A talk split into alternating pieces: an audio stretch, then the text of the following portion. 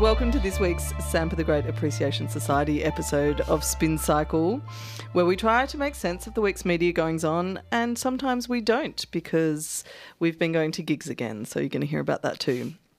Uh, of course, coming to you from the unceded lands of the Wurundjeri people of the Kulin Nations, always was, always will be. I'm Jess Lilly, and I'm so pleased to be in the studio with my buds, age journo Najma Sambul and Crikey reporter Charlie Lewis. G'day, guys. Hi, how are you? Very good, very good. I always get paranoid that my mic's not working for some reason. Today, I, for people listening, I've got my feet up. Literally. It's, it's, it's, a real vibe from Najma tonight. Yeah. Naj just reclining. We need a lazy boy in here. I was I just saying we should have a pajama episode at yeah. some point. P- pizza and pajama. Oh, I love that. Yeah.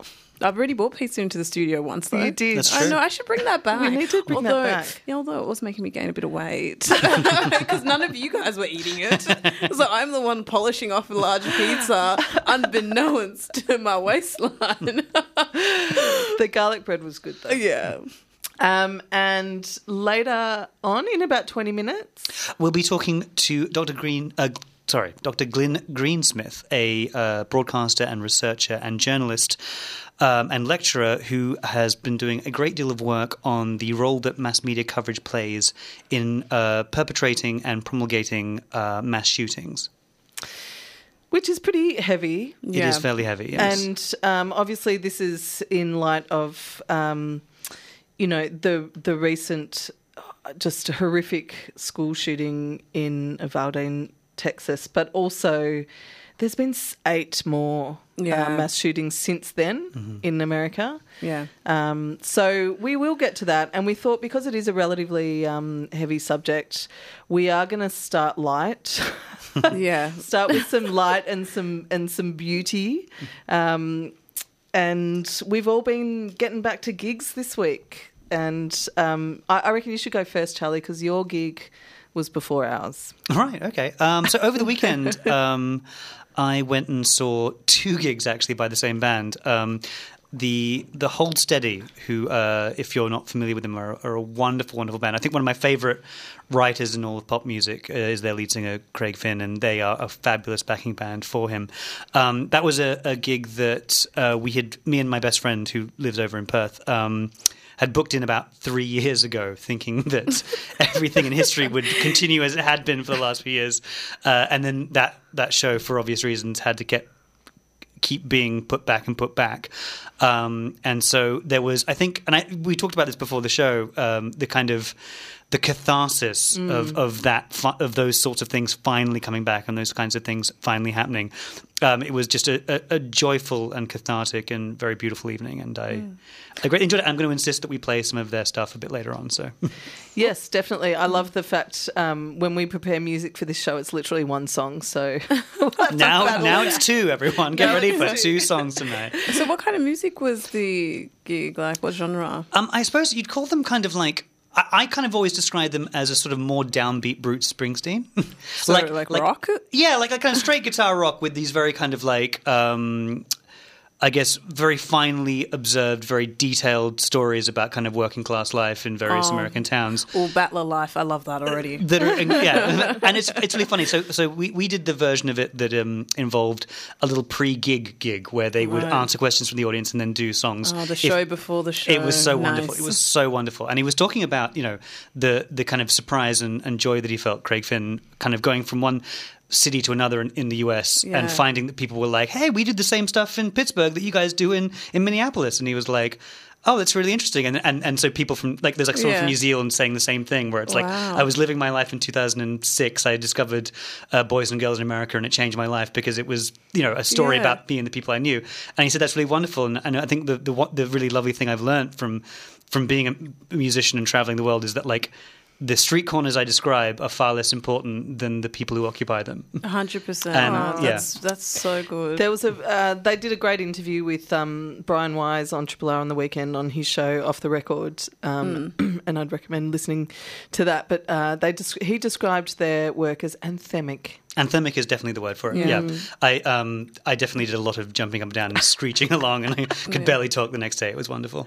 Oh my god, I would love to see you in action at a gig.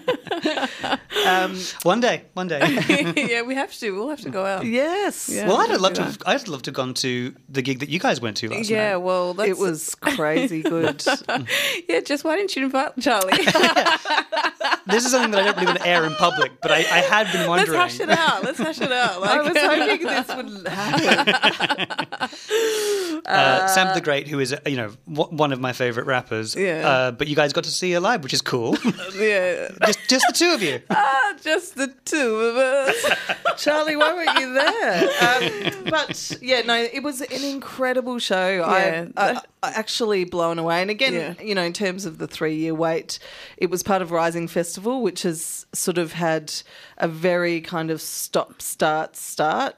Yeah, Really, yeah, because yeah. it was you Yeah. know on and off and uh, tiny little bits and pieces happened and then it was off again and it you know and so it but you and you could feel that just the release Yeah, last night 100%. Yeah, yeah. and I think, um, you know, I've been. It was at the Forum. I've been to lots of gigs there. It's a really great venue. But what the Rising Festival obviously brought to it was the ability for Sampa to do her full show and, Mm-hmm. you know, realize the full kind of creative and artistic expression Yeah. of who she is. Yeah, honestly, like going there last night, I'm not the biggest concert goer, gig goer. Um, I'm so like precious. I'm so like that's we had a booth last night. booth Yeah. seats. I know. I'm such a princess when it comes to that stuff. So like going there and just being able to relate to Sampa's like story, like her mm. Africanness. It was just so like it was so good to see so many like young people. Such a unique like mix of crowd. It was mm. old, young. You know, there was just like such a vibe and energy, and just like you know, it was such an experience to have an all Zambian um, band and everybody mm-hmm. on stage being Zambian, and just like really honoring her roots like that, and just you know, I just thought it was such a awesome like because there's so many talented African artists in you know this country but unfortunately they don't get the support that others get and it's so good to see somebody shine and it's just like that kind of level of exceptionalism and excellence is mm-hmm. just Yeah, so yeah. like astounding. There's something about africans and music we know how to do it and last night was like an experience It was a proper performance, wasn't Yeah, it? it was art, man, Yeah, like- it really was. It was because the the band and and you're. She was so proud of the fact it was all Zambian band. Yeah, the and there first were like all Zambian ba- band, to like play Coachella, the first all Zambian band to play Sydney Opera House, and now the first all Zambian band to play at the Forum, and like to be like back at her home. It was just such a full circle moment. She's done so much, and it's just like she's put on so many people and put on so mm. many African people from her her country, like Zambians. You know, it's just so important because people those these opportunities don't come easy for a lot of Africans, and it's so Well, because she had the a dance the dancers as well. yeah, yeah. How great were they? They we were were so blown away. Their athleticism, their choreography, Ah. the lighting. Oh my god! I went and followed the um the guy that did the, the lighting. design, Yeah, the stage design, the set design. It was just, it was, it was the most like the the amount of thought that went into every single aspect of that show. Apart from the fact, obviously, that Sampa the Great kicks ass. You know, It's her a- music a is incredible, artist, yeah. and she was most of it uh, was new music. So there were Right. only a couple of songs. and it was great. Yeah, yeah, and it was oh, it was so incredible. And you know, I, there was one moment where I did get really mad when she was talking. She also s- spoke a lot during the show. Oh, uh, which was great. which was incredible. I love those insights. I love when they do that. But um, I got really um, pissed off when she when she was saying, you know, a couple of years ago she went back to Zambia because her dad had COVID and she thought it was the right thing for her to do Yeah, yeah. to go and look after him, and then she wasn't able to get back into Australia again. And to me, it's just like. This is so. This is. It's a thin edge of the wedge, but it's just so indicative of how little we respect our artists. Here's someone who's such an important artist. You know, Yeah. in terms of what she's done here. Yeah. And she couldn't even get back into the country, man, you know? Yeah, no, it, it's wild, and I think like so many people suffered from those kind of harsh, Yeah. like you know, measures to keep COVID out, and it's just like, you know, but you know, she came back and she did it big, and I feel like. Um, I'm just, I kind of in awe still, and I'm, like, I'm having Sampa withdrawals. I know. Well, like, she is playing tonight, so if you're going, Yeah. enjoy. Yeah, Uh, you're yeah, gonna, you're uh, gonna be not all blown of us away. uh, got an invite, so it's very important that if you can go and enjoy that gig, You know what? that you do. Did you see my Instagram stories, Charlie? kind of like you were there. we missed you, babe. We missed you. um, should we hear a little sample before we? Um, Hell yeah. I think we Oh, should. hang it's on. only fitting. Oh no, I didn't cue the record up. Mm-hmm.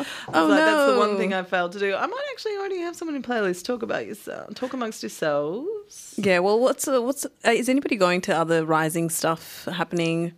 Yeah, I'm going to um, Riding the West, which is um, Oh yeah, I'm in coming. Footscray. Yeah, I'll yeah, be yeah. Oh, coming cool, to that. yeah. Yes, yeah, you should definitely Yeah. come to that. Yeah. You Yeah. get an invite. it's it's now it's now publicly it's Yeah. binding now that I've been On invited the to this. record. okay, we're gonna have to um, we're gonna have to go with um, with The Hold uh, Steady? the hold steady, which is good, and then we'll hear Sampa the next break because I I put my record in and then I didn't actually put it on the record player, which is it's I mean it was a late night. yeah, don't look at me. I can't do that. What are we going to listen to? We're going to listen to um, T-shirt Tuck. So, so as I sort of said, they, they are a band that mean the absolute world to me, and, and I think he's one of the finest writers, uh, sort of working in, in, in, in the genre that he works in. Um, for the last 20 years. This one's much more fun and catchy, so it's not too heavy. So, T shirt Tux from Thrashing Thru the Passion.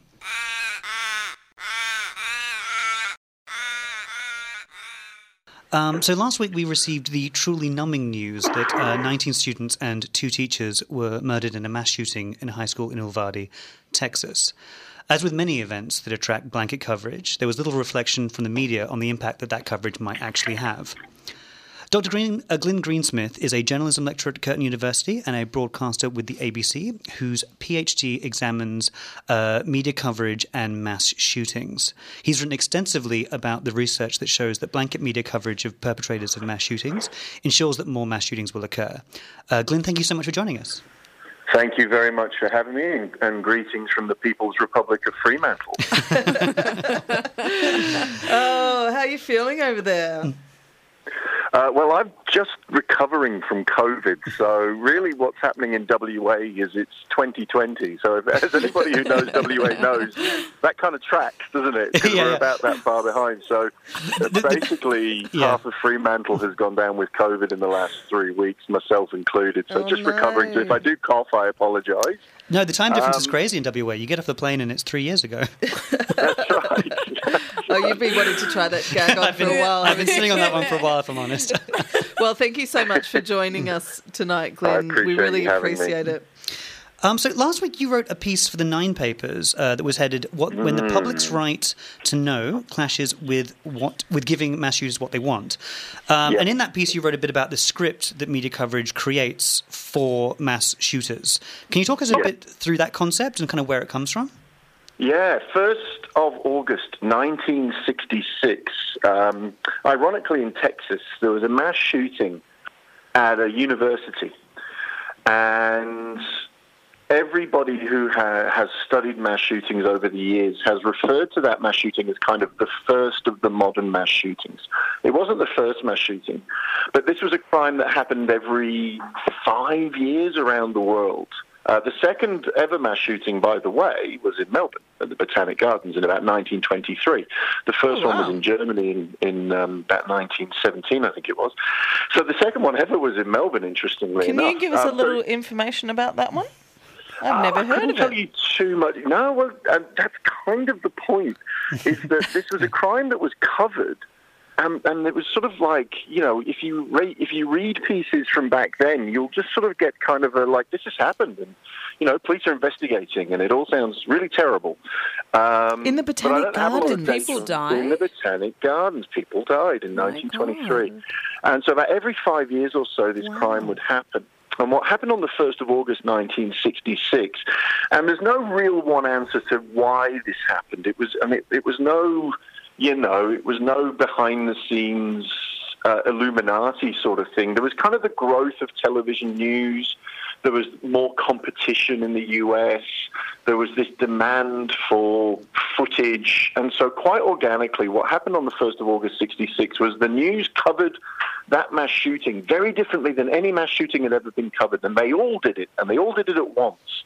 And what they did for the first time was go, here is really great detail on the perpetrator. here is a lot of detail on, on how this happened. Like, we're going to take you minute by minute.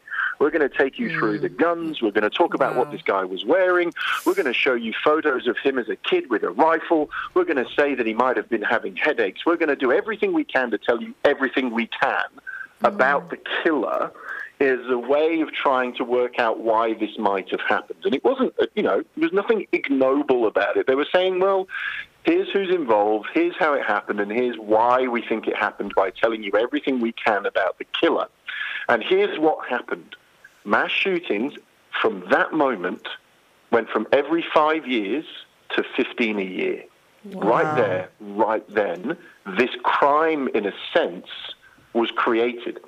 And what we call that method of reporting, what we call that focus on the who, the how, and the why, uh, has become known as the script. And that's been documented by psychologists, psychiatrists who actually interview surviving mass shooters, criminologists, and, and more recently, but but just a little bit, uh, people like myself who are coming at it from the journalism point of view, who are saying, holy shit, this is really interesting information for us in the field of journalism. We should look at this too. There shouldn't be other people telling us about it. We should be examining it from a journalistic perspective to talk about what this script means and what it should mean for us as an industry and an institution.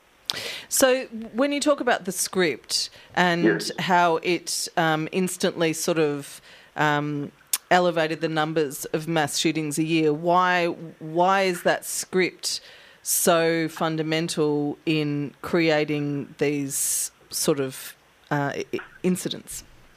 Yeah, uh, well, all we can do in this instance is listen to the mass shooters because they have told us, and they have told us repeatedly, and they have told us clearly. Uh, these people are losers. They're forgotten. They are on the fringes of society. They mm. are humiliated and ashamed. And we have said to them, if you would like to be relevant, if you would like to be mm. recognized, if you would like to be validated and vindicated, you know what you need to do. And they have told us that they have seen that and they have responded to it. And they have told us as clearly as the nose on your face. They have said, Oh, I believe that the more people I kill, the more I'll be in the news. Mm. And they're right. And what we are struggling to do as an industry is respond uh, and cope with that because we're not good at it as a rule. So the the evidence has been building for 50 years, but really in the last 10 years, it's it's it's really gathered momentum. So what I was trying to write last week um, in the Age was to say, look, I think we just need to start accepting that this evidence is just accepted now. That the, the coverage is part of why this crime happens. And if you're if you're floundering around saying why, why, why, well, you're ignoring this huge body of evidence. I signed an open letter in 2017 after the worst mass shooting in U.S. history in Las Vegas. The open letter was was uh, drafted by a couple of criminologists in the United States, and they cast the net out to everybody who studies mass shootings around the world.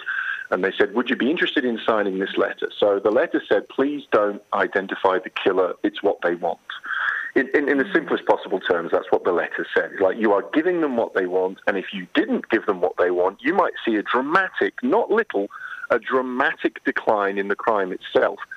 I was one of the signatories. There were 149 of us, 149 mass shooting researchers, saying, "Yeah, this this is right." But I was the only journalism person, and you just mm. get a sense there of the fight.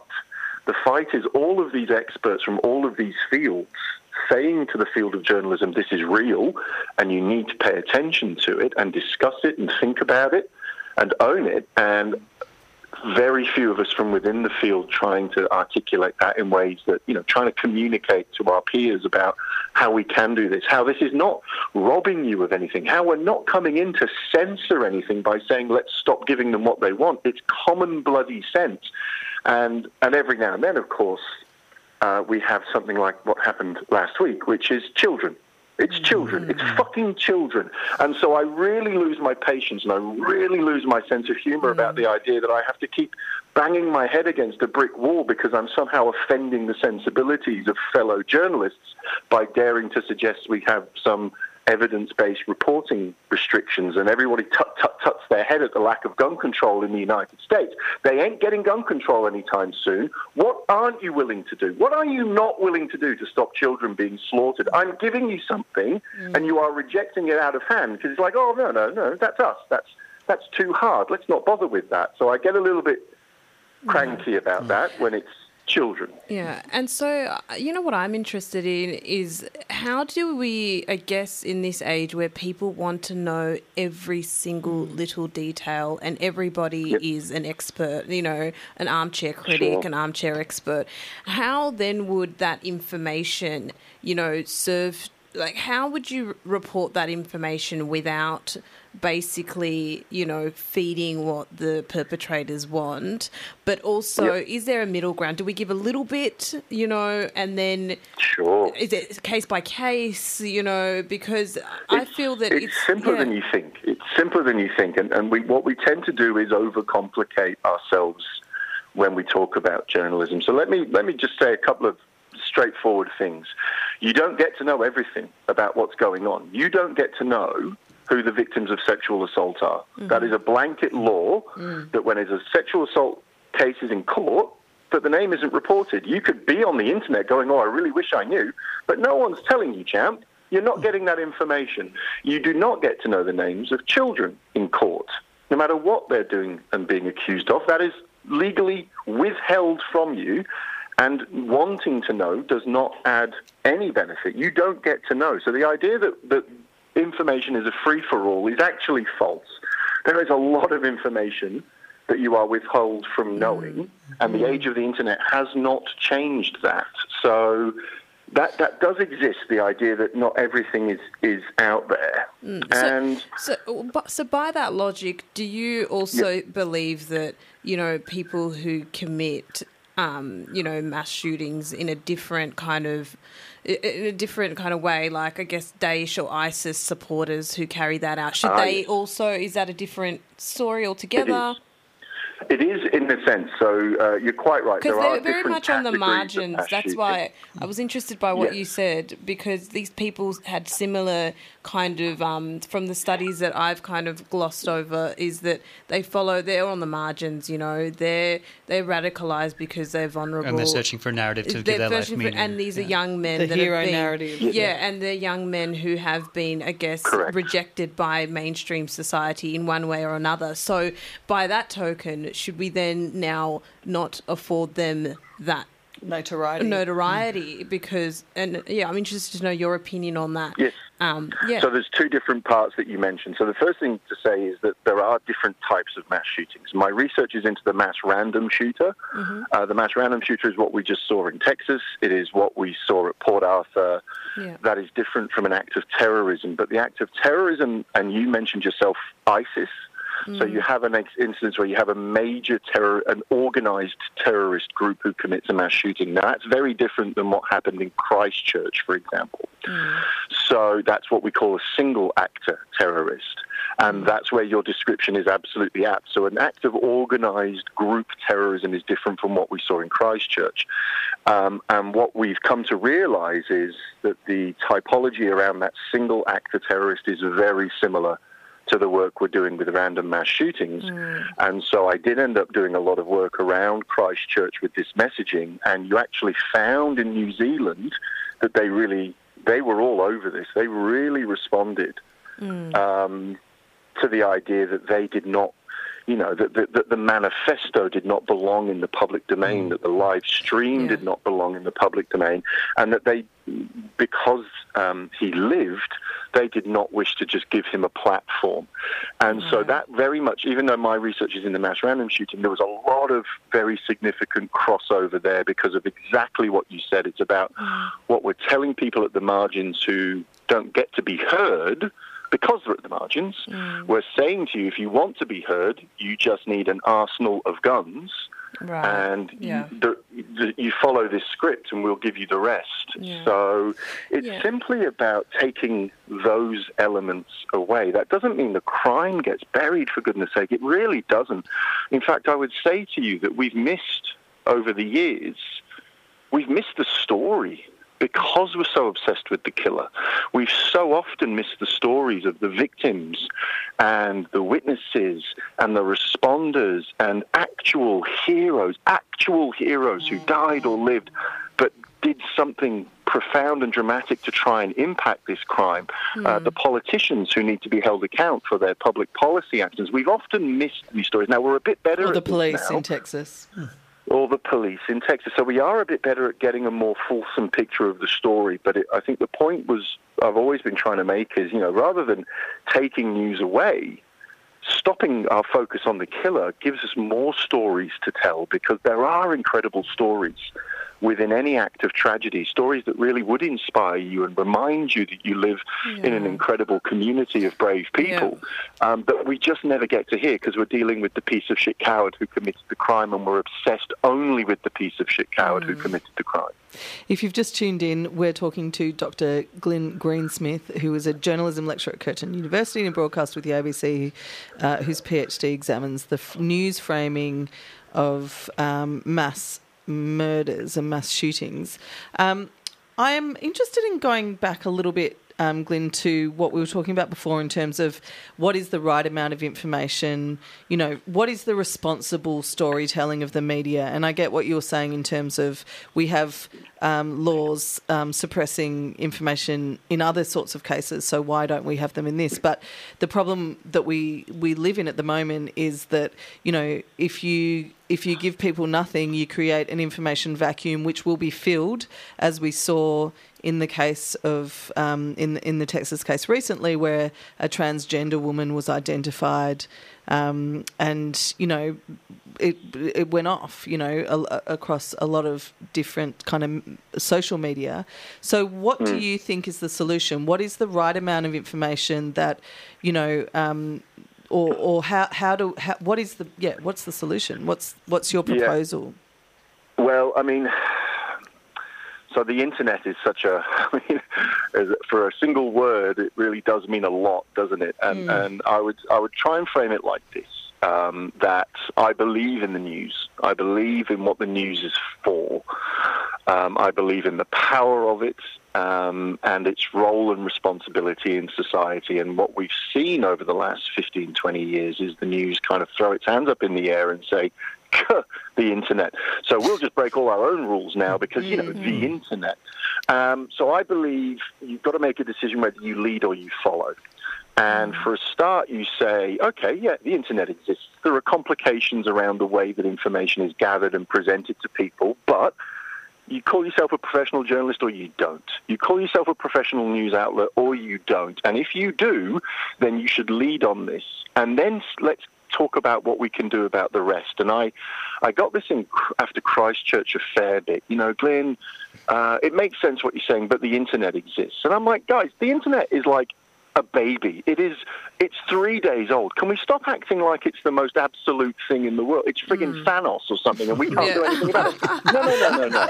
And, and not long after that, not long after that, can I remind you that Facebook turned off the news? Yeah, I. Yeah, yeah, and yeah. only to Australia. Hmm. Only to Australia. They went, Yeah. no news for it's you. possible So, yeah do you know what I mean? It's like everyone's Yeah. like, well, you can't stop it. And I'm like, absolute bullshit.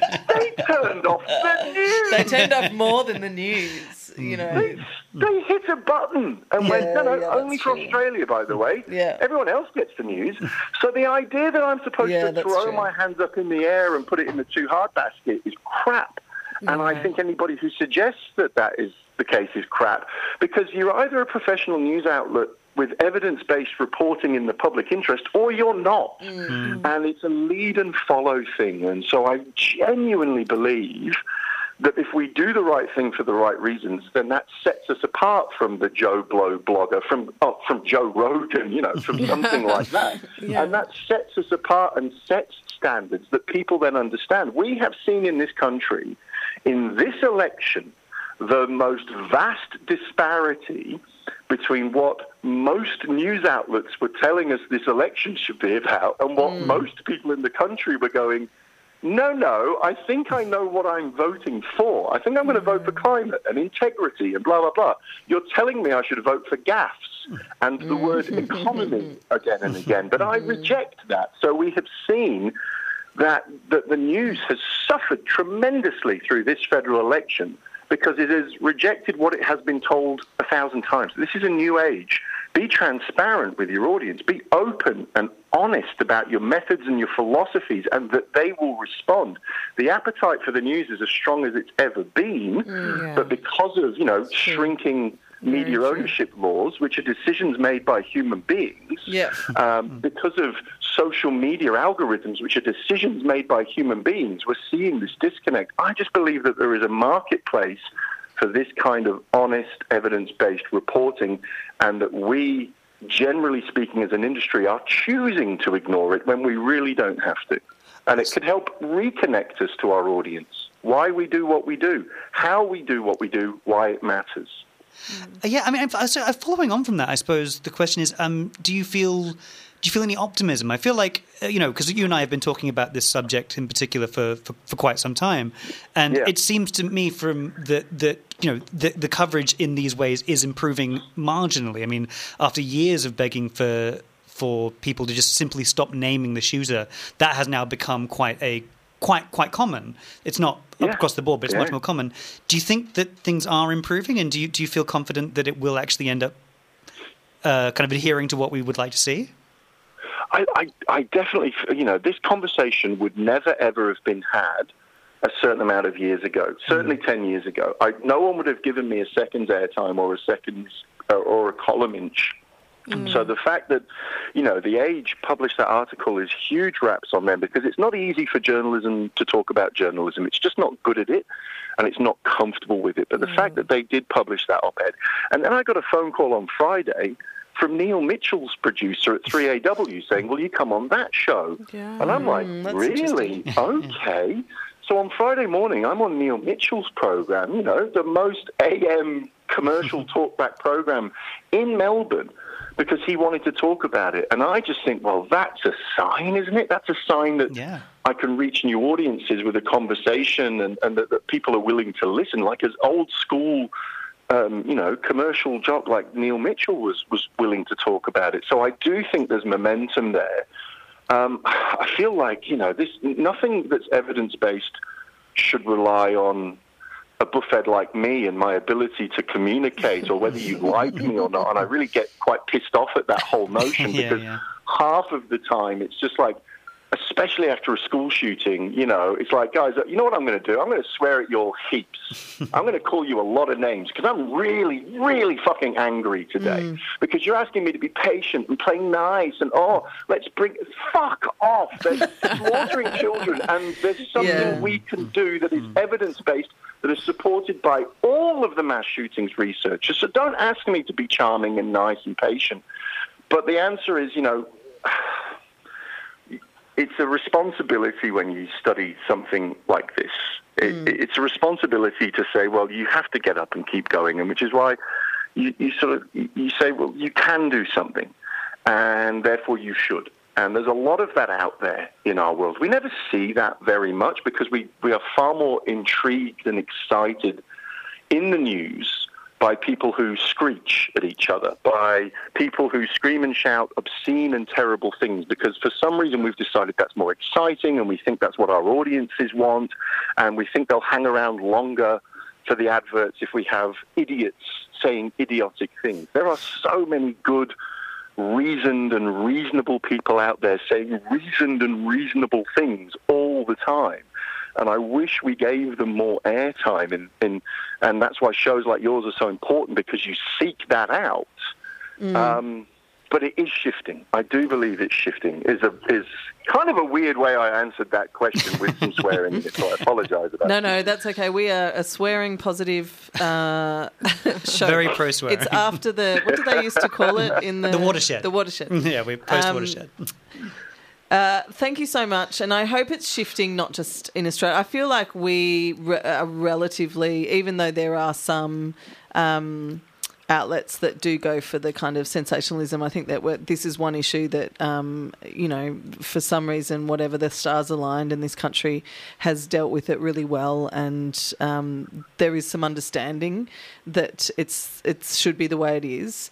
Um, I hope so. I just Yeah. hope that you know in the states that that, that, that they can have a little circum ha- be a bit more circumspect. And what what do you think? I'm just going to ask you one more question, and then you can go back to Yep. your post COVID bed. But um, what do you think about Joe Biden pretty much just turning around and just saying Jacinda Ardern is our great hope? That is the model. We have to do it. You know. Um, the the focus, um, of course, the focus is on getting AR-15s out of the hands of children.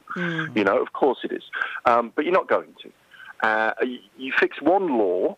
I give you one law. It's not a gun control law. It's political donations. That's it. Fix political donations. You fix everything else in the United States because that's all it is. It's Yeah. nothing more than the power of money in a lobby. Um, and the fact that I don't see that being discussed after a crime like this says something to me like it's not going to happen. What the NRA has done so effectively is scream blue bloody murder at the most gentle and sensible thing that could mm. be enacted. Like scream like the world is on fire. Mm. So that if something was enacted, if there was if there was finally one massacre of children too many that superseded the money they were getting and they mm. decided to do something, it's not going to be much. You know what I mean? It's not. Yeah. It's going to be tiny. And you know what's going to happen? Another mass shooting. And you know what they'll say after that mass shooting? They'll say, see, it doesn't work. Yeah. It's not the path. It has to be a path. much a, a bigger groundswell It's of challenge. To be Yeah. something fundamental. Uh, by Yeah. the way, we need this fixing in our country too. Fix political donation Yeah. laws, everybody, and you fix this problem. Everything definitely. flows from that. Get to the source, that's Um, for sure. So I don't believe. I believe what will happen eventually is a small gun control measure. Mm. Um, I, I hope. I would love to be wrong. They had assault weapons bans back in the 90s, and Yeah. it reduced mass shootings. They revoked assault, assault weapons bans, and mass shootings increased. So it's happened. It might happen again. It might. But I've got no. They've given me no reason for optimism until they go about f- trying to fix their absolute crumbling democracy, absolute on the precipice crumbling democracy. They will not fix this problem. Um, and this is one of those things that doesn't require a law. It requires people coming together to saying do the right enough thing is for the enough. right reasons, which is possible. Yeah. Thank you. A little, a tiny little note of optimism at the end, and we'll take it. Triple R. Um, I think we've just agreed that we're going to have a pretty Ozpol free week, Or at this least a week. We're Ozpol just kinda light. Over it. yeah, it's cold light. So let's talk about stories that you guys have been working on. Naj, you've had a couple of really interesting ones lately. There's um, you've got um, some Indian nationalists um, a little hot under the collar. I'm more than hot under the collar. I'm getting absolutely roasted online. yeah, so I did a story um, this last week about a controversial Indian MP coming to Australia for this youth conference, and there was a um, you know a coalition of human rights groups and academics who um, wrote letters to several um, universities, including the University of Sydney and Monash University, basically um, as they had sponsored this event, asking for them to um, basically pull out and you know, Why is he controversial? What's so the- yeah, he's had a pretty um, interesting, um, you know, the, interesting rap sheet. Um, he said things like um, drumming up a lot of anti-Muslim sentiment in um, in India, and right now there's a lot of tension in the country with um, you know the ruling party, the B. BJP um, being in power at the moment, they're quite far right, um, Hindu nationalists, and yeah, he's called for a Hindu state, and he's called for people to be re um, reconverted to Hinduism. Um, but it's interesting because there's people he's talking about are people who've been Muslim for centuries. So go figure. Um, and he's also said some very kind of crude comments about Muslim women online, and yeah, he also you know he's just he's quite a divisive kind of figure, um, which is not particularly helpful in the in the climate in India at the moment. Mm. So it was kind of a complex story. Like, how do you explain that without you know getting readers Well- to go, what? yes, uh, yes and no. I mean, it's amazing how quickly we grasp that if it's a white nationalist. Do you know what I mean? Like someone coming mm. from Britain or America. We've seen mm. people's visas getting cancelled. You know, we've and seen this. not been taken on Sky News. yeah, I mean, but, it- but it is interesting. I mean, but it's part of this strange mainstreaming of of of that kind of strain of, of Indian got- politics. yeah. The I mean, it, during the election period, we saw both Anthony Albanese Mm. and Scott Morrison. Uh, pictured wearing the scarves of, Yeah. of Hindu ultranationalist groups, and Yeah. and that's not a disqualifying thing anymore. And that's I haven't really got any kind of like conclusion about that. It's just very strange to me that that's Yeah. Well, I- an incre- that, that's quite a normal thing now. Yeah, and I think also like people who are, um, I guess, the punching bags. A lot of these right wing nationalists are, um, you know, Muslims who Yeah, are yeah, a minority in India, which is weird because they're millions, but Mm. in comparison to the close to billion, is a billion Yeah. now Yeah, population? I think yeah, is that it- would it be a the drop biggest- in the ocean for it's sure. It's the biggest population uh, that any country in the world has is Muslims, but because it's such a huge population, it's, like- still the, the, that the it's vast a minority, yeah. and it's interesting, and I think that it's just a little bit, um, yeah, I think it's you know, I think there's something to be said about how Muslims have been reported on and how they've Mm-hmm. been, you know, portrayed as you know the perpetrators, and unfortunately, people don't see Muslims as victims, right? And they don't, they see it as you know, fair enough. You know, look what some so-called you know terrorists have done. Um, and I think, yeah, I think it's very fascinating that this area goes underreported, and I think it's pretty significant for the National Tertiary Education um, Yeah, Union massive. president Absolutely, yeah. at University of Sydney to be, you know, you know, saying it, the university should not be allowing any of the um, facilities, um, any of the resources to be spent. Um, you know, supporting this politician, and yeah, and I, I reached out to Tejasvi for comment. Of course, he has a cool one million followers and did not probably see my DM. So, um, but he's also now saying um, he's, you know, the thing about the, him as well is he's interesting because. Um, you know, we told that he w- he wasn't going to be at this youth conference. It's called the Australia India Youth Dialogue, um, and a lot of um, Labor MPs actually have come up through that as well. They've been past delegates. um, Right, right. You know, we're talking Tim Oz, talking Andrew Charlton, um, Right. and yeah, significant players. And um, I think the interesting thing is they said that he wouldn't be having a platform. And it would be like a behind closed doors event, you know, 15 delegates from India and like 14 from Australia or something. But the thing that kind of got me was, you know, with these kind of far right figures, they just can't help themselves. No, of like course. that article wasn't, you know, in fact, he felt emboldened by that, and he was caught on camera at a private event talking about congratulating, um, you know, Hindus who'd come up and said, "We're starting a anti-halal meat." Campaign and he's like great that's great work good on you very encouraging to this these narratives these um sounds like you get along with our Pauline. yeah, but even she's let that one go to bed. Hey, Well, so it's like you're bringing yeah. Few you're years, bringing yeah. up like old things, and I think that's what the concerns of the Indian community were, especially across the board. You know, there were Sikhs, Hindus, and all of that who co-signed this letter, and they were concerned that it would drum up a lot of, um, you know, disharmony within the community, and I think that fascinates me as well because shouldn't that be enough to, you know? But that, uh, uh, as you say, they can't help. Uh, when you're a zealot, you, you, it actually it is a physical compulsion to yeah, and continue he's to do like, these and, things. and he's quite young, so he's one of the youngest MPs. He is the young youngest MP, Right, right. Um, and he, you know, he has links to like ultra far right RSS groups, and he. This is all he's known, right? so, Yeah, and I think that that kind of toxic strain of like um, politics um, and kind of importing that here, when, like, to be honest, all I can say is like, "F off, we're full." Got heaps of them here. No, seriously, it's just and like we've just been taken off the air. I think kind of like Triple R is no more.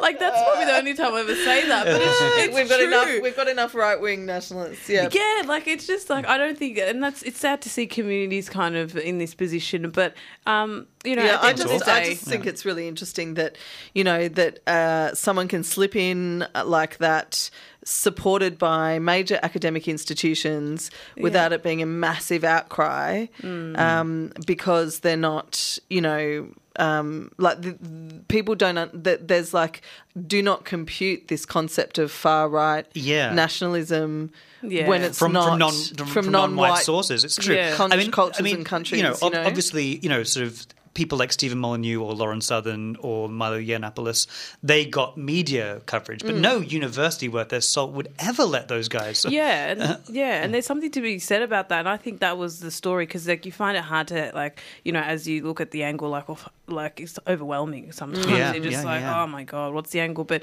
i think that story just was like wait what Yeah, like totally. this is yeah and they you know they they had their right of reply and stuff which was it was interesting It is dangerous too. It is dangerous to foment that kind of sentiment within quite a big community within Australia. You Oh, know, absolutely. yeah mm. no definitely Can I? Um, so I feel very frivolous following your incredibly uh, detailed and assiduous and important work.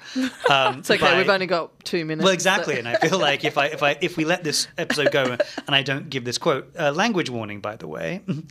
Um, my favorite, one of my favorite genres of news story is the post-election washout, Oh, yeah. when the defeated party, via anonymous MPs, go out and slate all their colleagues. the rats It's- run off the ship. It's Yeah. very, very delightful to me. So, uh, a friend of the show, Rick Morton, had a wonderful was a- piece in the piece. Saturday paper this week. Yeah. Uh, and via an anonymous uh, MP, again, language warning, that's after the watershed.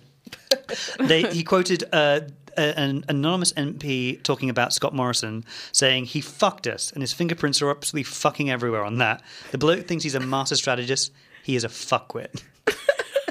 Uh, you know what I have? I, I mean, there's a certain amount of Schadenfreude. In fact, I think it was Erik Jensen or w- one of the uh, editors or publishers of Saturday paper was like, Schadenfreude has shut the has crashed the site um, right, right. temporarily, but it's back up again. So many people tried to access that article all at once. but what I'm really annoyed about, and we can't go into it, we've got one minute, is um, the so many Liberal MPs now coming out saying that they were um, appalled by Oh, yeah. the Yeah, yeah. Morrison's support of Catherine Deves. Yeah, yeah And it's never heard of these blokes before Uh, where were you, buddies? Yeah. Where were you? Simon Birmingham could have been clearer a bit earlier than all the that, election yeah. night. all that says to me is like independence got you shook huh It's time for us to get out of here. We've got a, a couple of announcements and then stick around for Neil Rogers and the Australian Mood. Thank you so much for Dr. Glynn Greensmith, who was just a brilliant um, guest this evening, talking about the media's role in ongoing um, mass shootings. And we'll be back next week. Uh, catch you then. And that's all for this week. Thanks for listening. You can find us every week on your favourite podcast platform. And you can follow us on Twitter at Nad Sambul. At Lily Juice. And at the Shuffle Diary. You can also listen in at rrr.org.au via On Demand for the radio version of the show. Want to support Spin Cycle? Become a Triple R subscriber. Your subscription helps keep the station running and helps Triple R produce and create great radio and podcast content like this.